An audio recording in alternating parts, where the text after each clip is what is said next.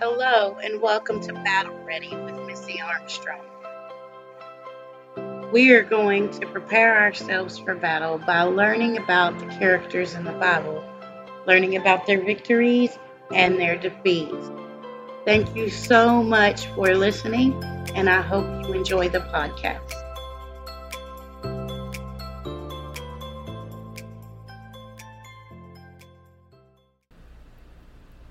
Hello and welcome. My name is Missy Armstrong, and if it's your first time here, hi, we're so happy that you're listening, and we hope you get a lot out of the lesson today. If this is not your first time, welcome. Hello and welcome. My name is Missy, and if you're this is your first time here, welcome. We're glad to see you. And if you've been here before and you've listened before, welcome back. We are going to be going through Moses today from the point of them leaving Egypt, which is where we left off last week, to probably the Red Sea because there's a lot of stuff to talk about. And I know you're thinking, what happened in there? There is a lot of stuff that happened when you look at it closely. So here we go. We're going to be in Genesis chapter 13 is where we will start and we will start at verse 17. And so let's get started. Okay, Genesis 13 starting at verse 17. When Pharaoh let the people go, God did not lead them through the Philistine country, though it was shorter. For God said, if they face war, they might change their mind and return to Egypt. So God led the people around by the desert road towards the Red Sea, and the Israelites went up to Egypt, went out to out from Egypt, ready for battle. Moses took the bones of Joseph with him because Joseph had made the Israelites swear an oath. He had said, God will surely come to your aid, and then you must carry my bones up with you from this place. After leaving Succoth, they camped at Ephraim at the edge of the desert. By day, the Lord led them with a pillar of a cloud to guide them on their way, and by night, a pillar of fire to give them light, so that they could travel by day or night. Neither the pillar of cloud by day nor the pillar of fire by night left its place in front of the people. Then the Lord said to Moses, Tell the Israelites to turn back and encamp near Pi Hahiroth, between Migdol and the sea. They were to encamp by the sea directly opposite of Baal Zephon. Pharaoh will think the Israelites are wandering around the land in confusion, hemmed in by the desert, and he will and I will harden Pharaoh's heart, and he will pursue them. But I will gain glory for myself through Pharaoh and all his army, and the Israelites and Egyptians will know that I am the Lord. So the the Israelites did this. Then the king of Egypt, Pharaoh, was told that the people had fled. Pharaoh and his officials changed their minds about them and said, What have we done? We have let the Israelites go and have lost all of their services. So he had his chariot made ready, and he took his army with him. He took six hundred of the best chariots, along with all the other chariots of Egypt with officers over all of them. The Lord hardened the heart of Pharaoh, the king of Egypt, so that he pursued the Israelites, who were marching boldly. The Egyptians, all Pharaoh's horses and chariots, horsemen and troops, pursued the Israelites and overtook them as they camped near Pi Hahiroth, opposite of Baal. As Pharaoh approached, the Israelites looked up and there were the Egyptians marking, marching after them. They were terrified and cried out to the Lord. They said to Moses, Was it because there was no graves in Egypt that you brought us here in the desert to, to die? What have you done to all of us by bringing us out of Egypt? Didn't we didn't we say to you in Egypt, leave us alone. Let us serve let us serve the Egyptians. It would have been better for us to serve the Egyptians than to die in the desert. Moses answered to the people, Do not be afraid. Stand firm, and you will see the deliverance of the Lord. And the Lord will a deliverance the Lord will bring today. The Egyptians will see today that you see today, you will never see again. The Lord will fight for you. You need only to be still. Then the Lord said to Moses, Why are you crying out to me? Tell the Israelites to move on. Raise your staff and stretch it over the sea and divide the water that the Israelites can go through on dry land. I have hardened the hearts of the Egyptians. So go in after them. I will I will gain glory through Pharaoh and all of my army all of his army. Through his chariots and his horsemen, the Egyptians will know that I am the Lord when I gain glory through Pharaoh, his, chari- his chariots, and horsemen. Then the angel of God, who had been traveling in front of Israel, withdrew and went behind them. The pillar of cloud also moved in front and stood behind them, coming between the armies of Egypt and Israel.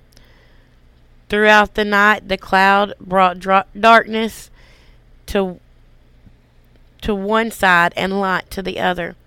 Neither went near the other all night long. Then Moses stretched out his hand over the sea, and all of the light that the Lord had drove dove the sea all that night the Lord drove the sea back with a strong east wind and turned it into dry land. The waters were divided and the Israelites went through the sea by dry land, with all the water, with a wall of water on the right and on the left. The Egyptians pursued them, and all Pharaoh's horses and chariots and horsemen followed them during the last watch of the night. The Lord looked down from the pillar of fire and cloud at them and at the Egyptian army and threw it into confusion. He jammed the wheels of their chariots so that they had difficulty driving. And the Egyptians said, Let's get away from this Israelites. The Lord is fighting against Egypt.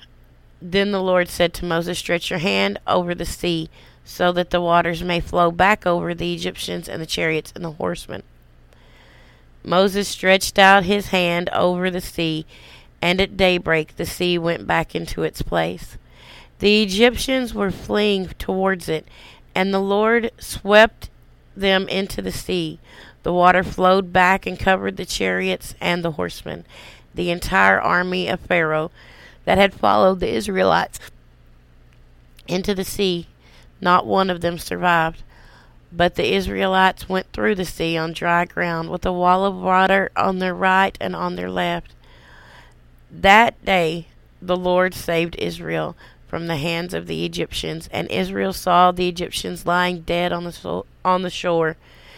And when the Israelites saw the mighty hand of the Lord displayed against the Egyptians, the people feared the Lord and put their trust in him and Moses, his servant. So let's let's go back and talk about what's what's happening right here. Right before this, were the plagues of Egypt. The last plague, of course, being the death of the firstborn and the Passover uh, that God set up for the Israelites. And when all of this had happened, God finally eased Pharaoh's heart and he proved, God proved to all of Egypt that he was the one true God, that he was more powerful than all their fake gods. And Pharaoh gave in to the commands and let the people leave. But of course, God said, I want to prove even more so to the Israelites and the Egyptians that I am the Lord. Right? So he had them not go through the Philistine land because he didn't want them fighting, didn't want them to want to go back to Egypt. So he took them around the outside, around the desert areas, and to to Pharaoh and most of the other people, it looked as if they were lost. It looked as if they didn't know where they were going, or maybe they they were just so confused. Now you got to remember. Now you have to remember this is not just a couple hundred people. Like it, according to Exodus fourteen twenty one, there is at least two and a half million Israelites with livestock and wagons and various things traveling together as a group. So it's literally a nation moving together as a group. And and so from Pharaoh's perspective, and of course God did harden Pharaoh's heart. It looks like they're just a group of weirdos or idiots running around the the uh, the desert trying to find their way. But of course, God did have them camp exactly where He wanted them to camp, to be exactly where He wanted them to be. And He was leading them every step of the way. Right? And this is where we get that pillar of that cloud during the day and the pillar of fire at night that lead the Israelites around during this time. This is the presence of God. This is God leading them. They can see it going in front of them. And then God tells them, "You're gonna encamp, you're gonna camp here," and the sea is on one side of them. Egypt is on the other, and they have very little faith. I mean, let's let's be honest, okay? Like they just saw God perform all of these amazing plagues to free them from slavery that they had been in for generations and generations. But when they realize that the pharaoh that Pharaoh is coming after them, and here they are down here, and it's Pharaoh on one side, sea on the other. They start to do what? Complain. Well, we should have stayed. When when you came on, when you when you first came here, I said I didn't want to come, right? I said, leave us be. You know, they're complaining and they're whining and they're like, why did why did you even do this? Were there not enough graves in in Egypt that you got to bring us out here to kill us? Right? I mean, smart Alex. Oh my goodness! I don't know how Moses didn't want to just slap him, and he probably did, especially that one about the grave incident. Why it's quite funny the line about not having enough graves in Egypt, it's still just oh my goodness, it reminds me of my son when he was a teenager, you know, and you just just have to hold back because poor Moses, he he's just doing what God's telling him to do and then these people are just constant with the complaints.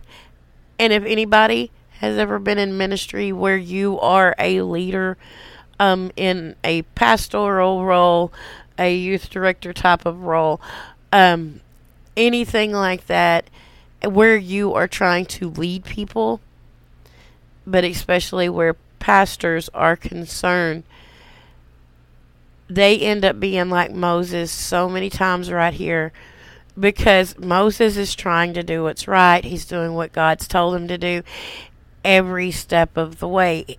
He has a plan and he's doing the plan. And the people, they don't see the plan. God hadn't opened their eyes to what's happening yet.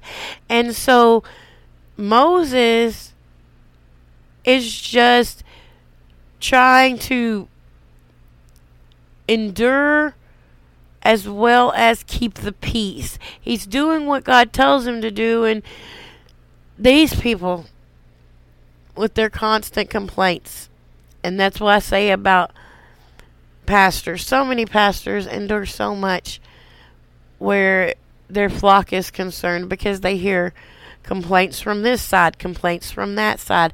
They hear all of this and all of these body aches and pains and so many people's in the hospital and this person's having financial troubles and this person's and while all of these things are problematic for the people and they may honestly and truthfully need prayer and need guidance they all take them to the pastor. So many of our pastors are run so ragged because their flock is bringing every single problem to the pastor. And do we all need to go to the pastor all the time? No. Do we sometimes? Yes, absolutely. But you also have to realize there are other people in the church. There are deacons, there are deacons' wives, there's pastors' wives. There is a wide variety of people in the church that might be able to help you with your problem. You have to remember a pastor, even if the church is quite small, let's say it's less than 100 people or 100 people, those 100 people are all looking to the pastor. If each of the people require one hour a day,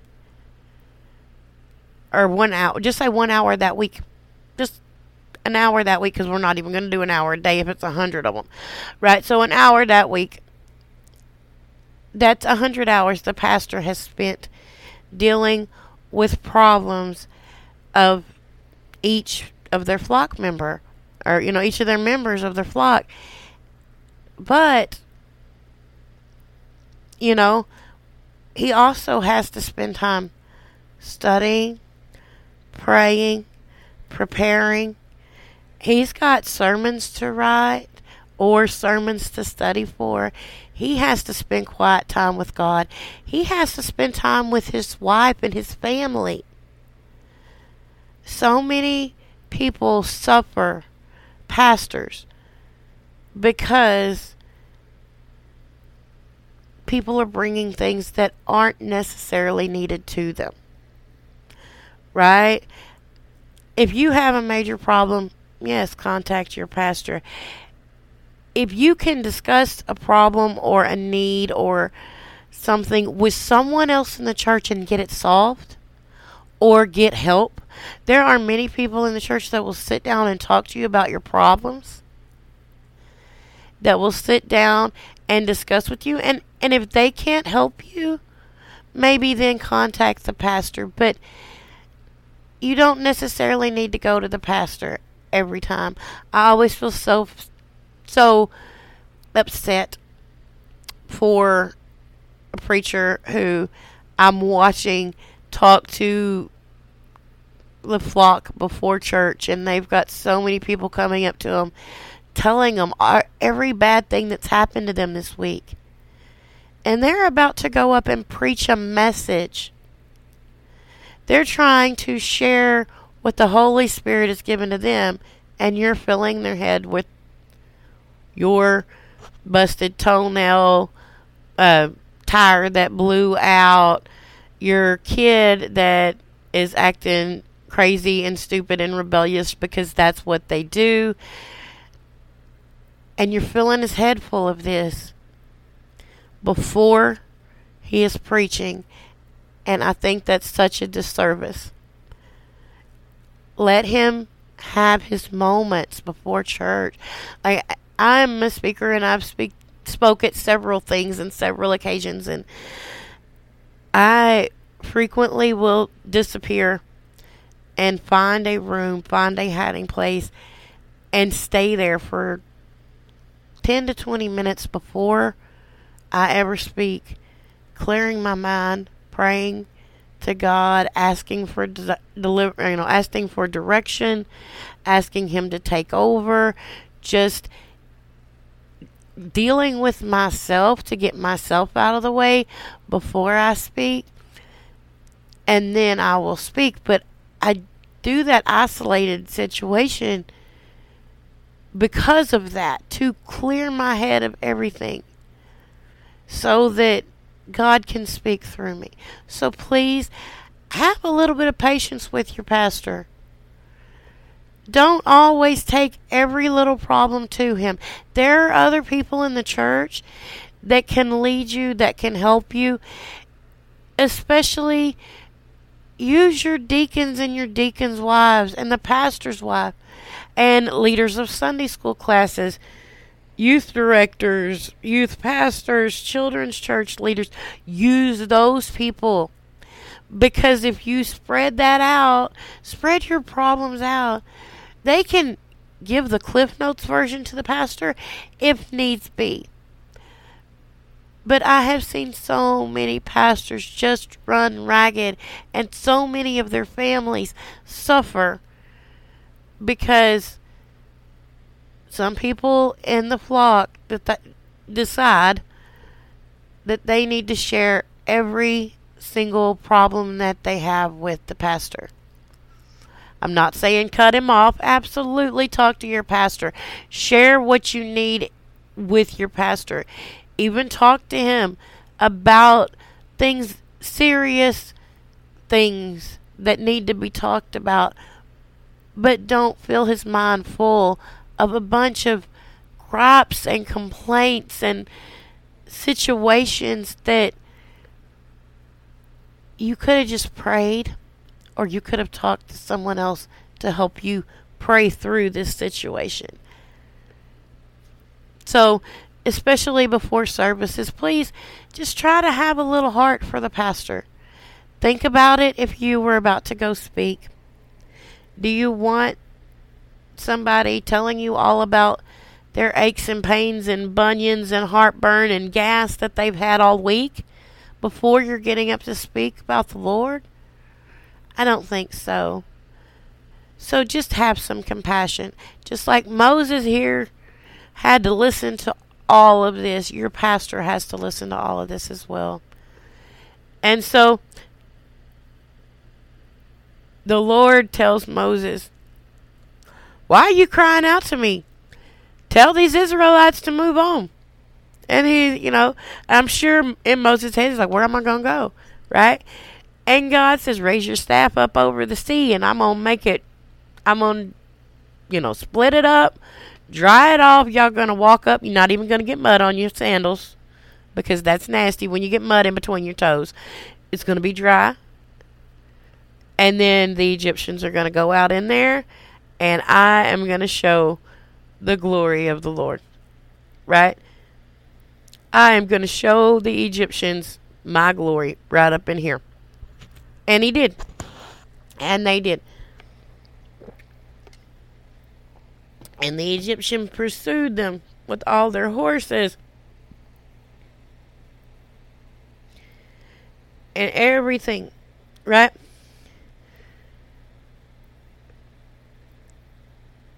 And the Lord, He did exactly what He wanted to do.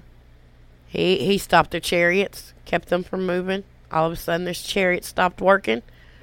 I couldn't figure out what was going on. Then the water just covered them up, drowned them all. And this is awesome to me. Not just the physicalness of it, but the symbolism of just gonna wash that history of Egypt and everything right out of your minds, right? We're to move on. We put this sea in between you and Egypt now, right? And so we're moving forward. And in this section of verses, in this chapter actually, is probably one of my most quoted verses. and um it is in chapter 14 and uh it starts at verse well it's 13 and 14 but i mostly i mostly quote 14 and it says moses answered the people and said do not be afraid. Stand firm. You will see the deliverance the lord will bring to you today the egyptians you see today you will never see again and chapter 14 be still and let the lord fight your battles I am constantly telling people be still and let the Lord fight your battles. Be still. Right? Especially when dealing with teenagers and stuff. They there's so much emotions and so much anxiety and so much of everything when something negative happens. Their immediate response in most cases set cases is I'm gonna fight this thing right? We're to fight, right? And their inmost desires at that moment is they need to pay or I need to get revenge, right? I mean, this is the. And so I'm constantly telling kids be still, stop, clear your mind, make your mind calm, and let the Lord fight for you the Lord can do so much more damage and so much more to a person than you could ever imagine if you put it in His hands. He may change a person completely. And I have seen that happen absolutely in person more than once. I had this problem with this neighbor across the street. And she complained about everything. Um, I was getting married to my husband, and we were getting ready for the wedding, and so he was, or getting ready. He was going to move. He was going to move in with me after we got married. So he was slowly moving his stuff into the house, and there were boxes on the porch. I have a big screened in front porch, so he had some boxes on the porch that we were slowly, you know, working into my house of his things and she called and complained about the boxes. She called and complained because uh she thought I wasn't home when my son got off the school bus one day. Um, but I was home. I just didn't. I usually walked outside. Unfortunately, something happened. I may have had to go to the bathroom or I might have had to answer the phone or something, and I didn't go outside. And he walked up to the door, of course, came in, and I was inside the house. Um, but she called, showed up in the yard. She didn't think I was here when he got off the bus. Of course, I was. Um, it was constant. The, the grass is too long the the house is you know there's there's a hole in the facing the fascia or whatever of the house squirrel getting into the roof none of her business what what I maybe I want squirrels in my roof I didn't but I'm just saying it was this kind of stuff constantly and I was so stressed out and of course at this point I'm also planning a wedding I'm about to get married and um she's just constant. And I I just one day I said, "Okay." Uh, and we just started praying, me and my husband, or my boy. Well, he's my husband now, but every day we prayed, and I didn't do anything to her. I didn't complain about her. I didn't do anything. I waved at her every day. I smiled at her every day, and I prayed. My husband and I got married. We went on our anniversary. I mean, on our on our honeymoon. When we came back, it was a different car across the street. During the week we had gone on our anniversary on our on our honeymoon, we uh, somebody came up offered her cash for the house, and uh, she, her and her family were moving their stuff out of that house. They were going to go stay with other family members till they bought a new house. God removed her from my situation, and this is not the end of the story. During this time, I wasn't aware, um, and I don't even know if she was aware, but it came out later. Shortly after this, she was diagnosed with brain cancer. Was that the reason why she was annoying me? I don't know. Was it God putting brain cancer on her? I don't know. She survived. And a few years later, I ran into her. She had gotten saved, and God had completely changed her life. She is one of the most Christian women I have ever met. I don't know that anything that me and Daniel did in the praying and the trying to deal with this situation affected anything. But what I know is God fought my battle. And when I came home from my honeymoon, she was no longer my neighbor. And she changed completely. But you have to be still. You can't keep taking up the reins. You I couldn't have kept a you know, attack go and attack her for some reason or go and complain about her. I had to keep myself controlled. Smile, wave at her and pray for her. I required myself to be still. And the Lord fought my battle this is one thing I firmly and strongly believe. Clear your mind. Allow God to take it. Allow God to take that anxiety, to take that anger. And it's hard because our sinful nature, we want to get back at people. We want to see people pay an eye for an eye, we want to say, right? We forget that Jesus said, turn the other cheek. Right? But remember this the Israelites could have never fought against the Egyptians the way and caused the amount of destruction that the Lord did in one sweeping movement. So just be still.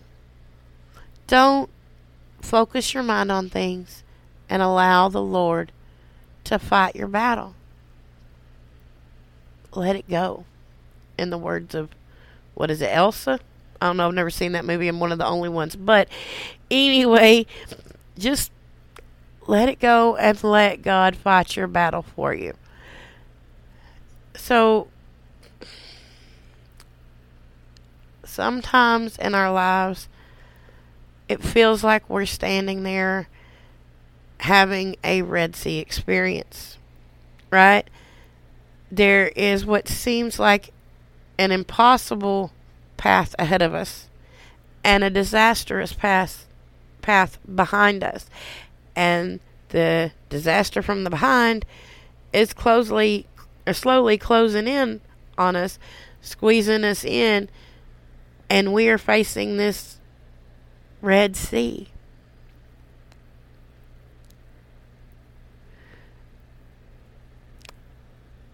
Moses said, Stand firm and see the salvation of the Lord. Stop struggling. Stop fixating on things. Stop seeing the sea. And stop underestimating God. What I have noticed in my life is if you expect good things to happen, more times than not, you're going to see the good in anything that happens. If you expect the bad to happen, you will see the bad in anything that happens. And when you expect to see a miracle, a miracle will find you. And I will I will die on the hill of God still performs miracles. I have seen miracles in my life, not just daily, but the daily miracles of life in general, of nature, of the things around us, and the amazing magnificence of the Lord. And then to see God heal someone that shouldn't have never, should never be alive. Like they should not have survived this and see them heal them over and over and over again because they had a purpose. To see somebody with a debilitating disease that should not be able to still stand up and preach. Stand up and preach the word of the Lord because that is his purpose. That's a miracle. To watch babies being born and just heal healing infants and newborns and just the just, that's just like that's just health. That's not even talking about finances with God blessing over and over and over again and providing us with things that we should not have. There shouldn't be a reason why this happened, but it did, and now God has blessed us let's bless God, right? Like, expect a miracle.